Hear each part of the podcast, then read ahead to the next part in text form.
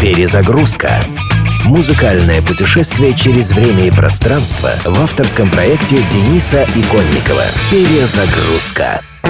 Песню Welcome to the Jungle «Добро пожаловать в джунгли» американские хард-рокеры Guns N' Roses выпустили в 1987 году на своем дебютном альбоме «Страсть к разрушению». Джунглями в песне иносказательно именовался Лос-Анджелес. Музыканты группы, как никто другой, знали его темную изнанку.